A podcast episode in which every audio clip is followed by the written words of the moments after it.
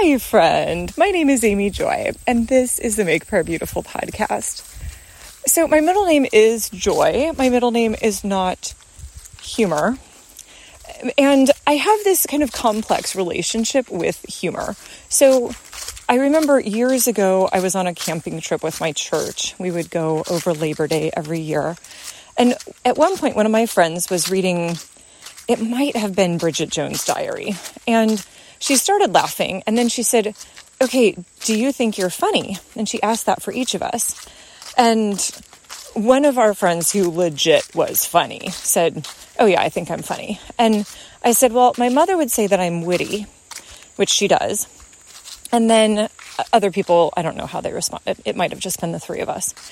And in the book, Laura said, oh, the book says that if you say, my mother says I'm funny, then you're not actually funny. And so then there's like this deep existential crisis of like, if my mother says I'm witty, do I get to be witty? Or does that only apply to being funny? I don't know. And so, but there is a part where it's like, okay, and if I'm not as funny as Dulcie, can I still be funny? Or is like Dulcie's funniness is the only funny that exists? So anyway, then fast forward like 15, 20 years.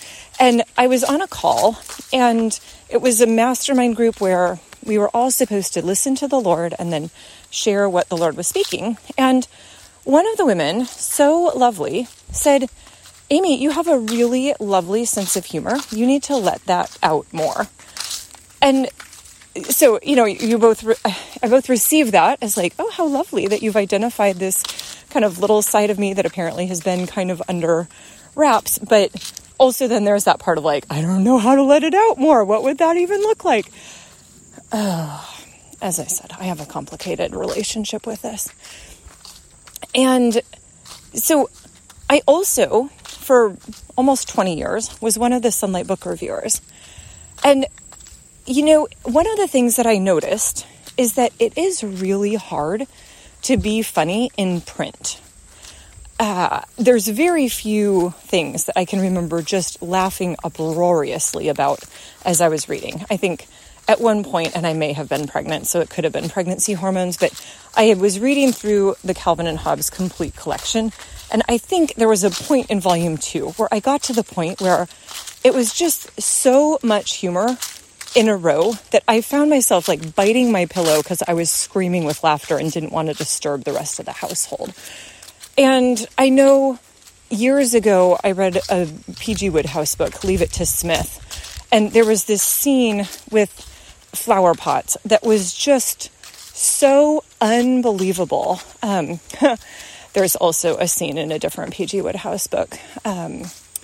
It's whichever book Sunlight carries that has a section of, it was either Newt's or the National Anthem, but that one too, where it was like, oh, I can hardly handle it. This is so funny.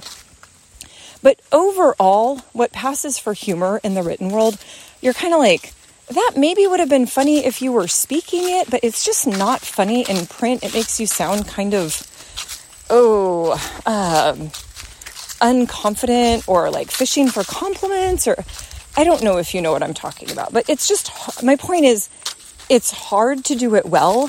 And there's a lot of people who don't do it particularly well.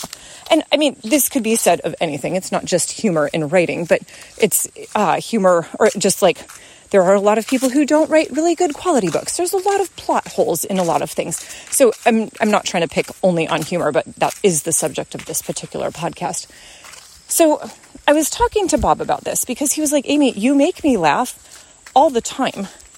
And yet I also have a sense that you're kind of keeping it suppressed in a way. And okay, so I was like, well, that's probably true. And then I don't know if I explained to him all of those little anecdotes that I just shared, but definitely that aspect of like, how do you try to convey humor in print? And okay, so I basically, like, as we were praying about this, because you pray about everything, right? Like, it's good to pray about everything. And so I should say, while Bob was praying for me, I had this moment of realization, like, there are actually different mediums.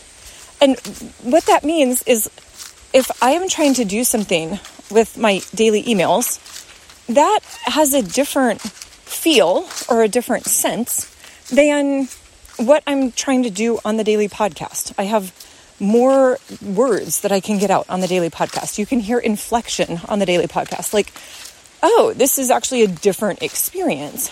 And so that was like a little shock of realization for me. Like, oh, it would be possible for me to do more funny voices or try to insert more humor and just see, like, what does my sense of humor feel like? I also discovered you can search for, how do you say it? GIFs?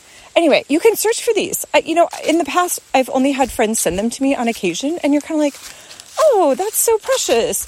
And then you kind of move on like, huh, that's nice. But no, like you can go and search for really pretty much anything, and they move. So, okay, my point with all of this is to say that we get to ask the Lord to release the parts of us that are maybe hidden or embarrassed or confused or under wraps. And so in the way that it was really precious for Bob to pray that for me, I'm going to pray that for you.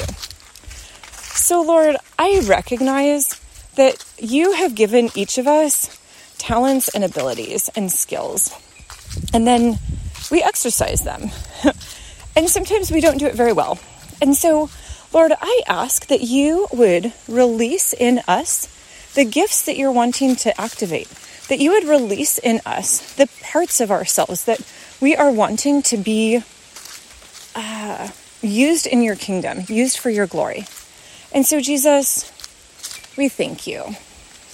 I ask that you would be making us ever more into your image and ever more into the fullest expression of who we are and who we're meant to be. Thank you, Jesus. Amen.